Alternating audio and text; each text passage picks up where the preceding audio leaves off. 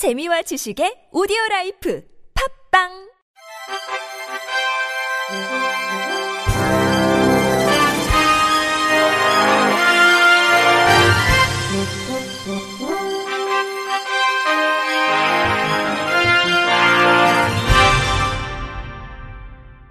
청취자 여러분 안녕하십니까? 11월 4일 목요일 점자의 날에 보내드리는 KBRC 뉴스입니다.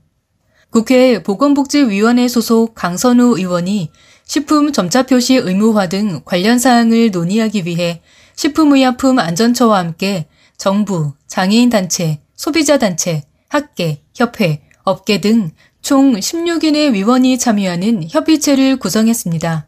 이번 협의체는 점자의 날을 맞아 식품의 점자 및 음성 수어 영상 변환용 코드 표시 의무 도입과 원활한 제도 정착을 위해 구성됐습니다.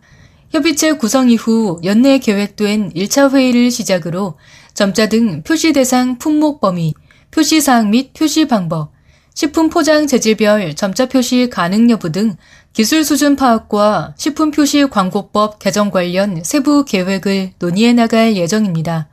앞서 강 의원은 지난 7월 시청각 장애인의 식품 정보 접근성 제고를 위한 식품의 점자 및 음성 수어 영상 변환용 코드 표시를 의무화하는 식품 표시 광고법 일부 개정 법률안을 대표 발의했습니다. 또한 지난달 국회 보건복지위원회 국정감사에서 시청각 장애인의 기본적인 권리 보장을 위해 개정안의 필요성을 강조하고 추가적으로 강선우 의원은 점자의 날을 맞아 소식을 전할 수 있게 돼 기쁘다며 오늘 구성된 협의체를 통해 각계각층의 목소리를 반영해 시각장애를 위한 식품 표시 광고법 개정이 조속히 이루어지길 기대한다고 강조했습니다. 2022년 수가 현실화를 위한 공동행동이 지난 3일 국회 앞에서 기자회견을 갖고 내년도 장애인 활동지원 수가를 16,300원으로 인상하라고 촉구했습니다. 공동행동은 지난 8월 말 정부가 발표한 내년도 장애인 활동 지원 단가는 14,805원으로 전년 대비 3.9%밖에 인상되지 않았으며 활동 지원사의 정당한 임금 지급과 제공기관의 정상적인 운영에 턱없이 부족한 수준이라고 지적했습니다. 도은우리 정다운 사회적 협동조합 최윤경 이사장은 정부가 책정한 단가로 공휴일, 유급휴일 수당을 지급하면 인건비만 99%를 상회한다. 이는 복리 후생비, 근속 수당비가 반영되지 않는 금액이다. 대체 공휴일이 더 생겨 수당 지급에 대한 기관 부담도 커졌다면서 전담 인력 인건비, 사무실 운영비 등을 고려하지 않고 기본적인 인건비 지급도 어려운 현실을 모르는 숟가라고 분통을 터뜨렸습니다. 민주노총 공공운수노조 의료연대본부 전국활동지원사 지부 전덕규 사무국장은 9년 전에도 근로기준법에 맞게 수가를 인상하라고 외쳤지만 정부가 책임지고 문제 해결을 한 적이 없다. 문제가 해결되지 않은 근본적 원인은 돈 얼마 쥐어주고 알아서 하라는 정부의 아니란 태도라면서 현 바우처 제도는 금액 안에서 알아서 해결하라고 기관과 장애인에게 책임을 떠넘기는 제도다. 오늘 이후 수가 인상을 넘어 제도를 뜯어 고치는 투쟁을 펼칠 것이라면서 수가 인상과 더불어 운영비와 임금을 분리해 지급해달라고 요구했습니다. 누리장애인 자립생활센터 문종권 센터장은 내년 수가인 14,805원으로는 현실적으로 제도를 운영할 수 없다. 책정해봤더니 직접 인건비가 97% 이상 차지한다. 나머지 3%로 제공기관을 운영한다는 것은 턱없는 것이라면서 잘못된 수가 방식을 개선하고 수가가 올라가면 당사자들의 본인 부담금도 올라가는 말도 안 되는 악순환 제도를 바로잡아야 할 것이라고 힘주어 말했습니다. 한국장애인 고용 안정협회가 오는 10일부터 26일까지 고용 인식 개선 매니저 아카데미 skill up 과정 2차 온라인 교육 수강생을 모집합니다.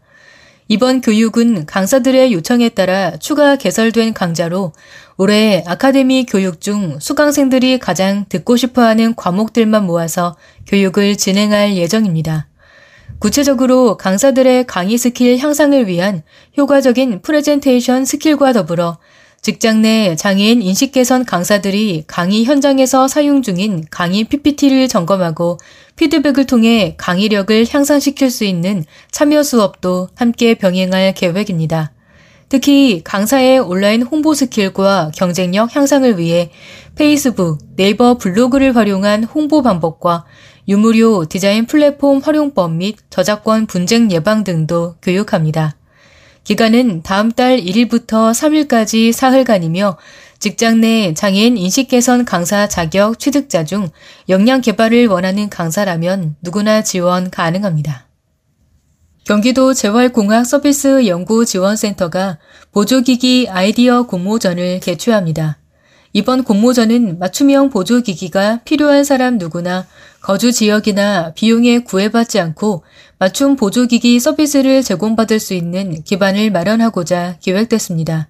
올해 공모전은 보조기기 시제품 부문과 3D 프린터로 출력한 3D 보조기기 일반 부문, 전자전기 등의 부품을 결합한 3D 보조기기 융합 부문 등 세 가지 부문으로 나누어 진행됩니다. 개인 및 팀으로 참가할 수 있으며 14일까지 온라인 시스템을 통해 신청서와 출품작을 제출하면 됩니다. 공모전 출품작은 센터가 운영 중인 보조기기 3D 공공 플랫폼에 등록돼 3D 프린터가 필요한 모두에게 공유할 예정입니다. 강인학 센터장은 보조기기 아이디어 공모전을 통해 보조기기에 대한 전문적인 기술이 없어도 누구나 쉽게 보조기기를 만들 수 있는 보조기기 공유 생태계가 만들어지길 바라는 의미에서 3D 프린터와 보조기기에 관심 있는 사람들이 참여하길 바란다고 소감을 전했습니다.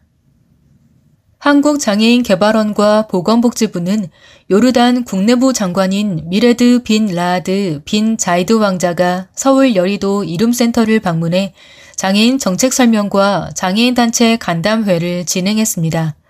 미레드 장관은 왕실 인사이자 요르단 정부의 요직에 있는 고위직 인사로 이번 방안은 외교부의 주요 인사 전략적 초청 사업에 따라 이루어졌습니다.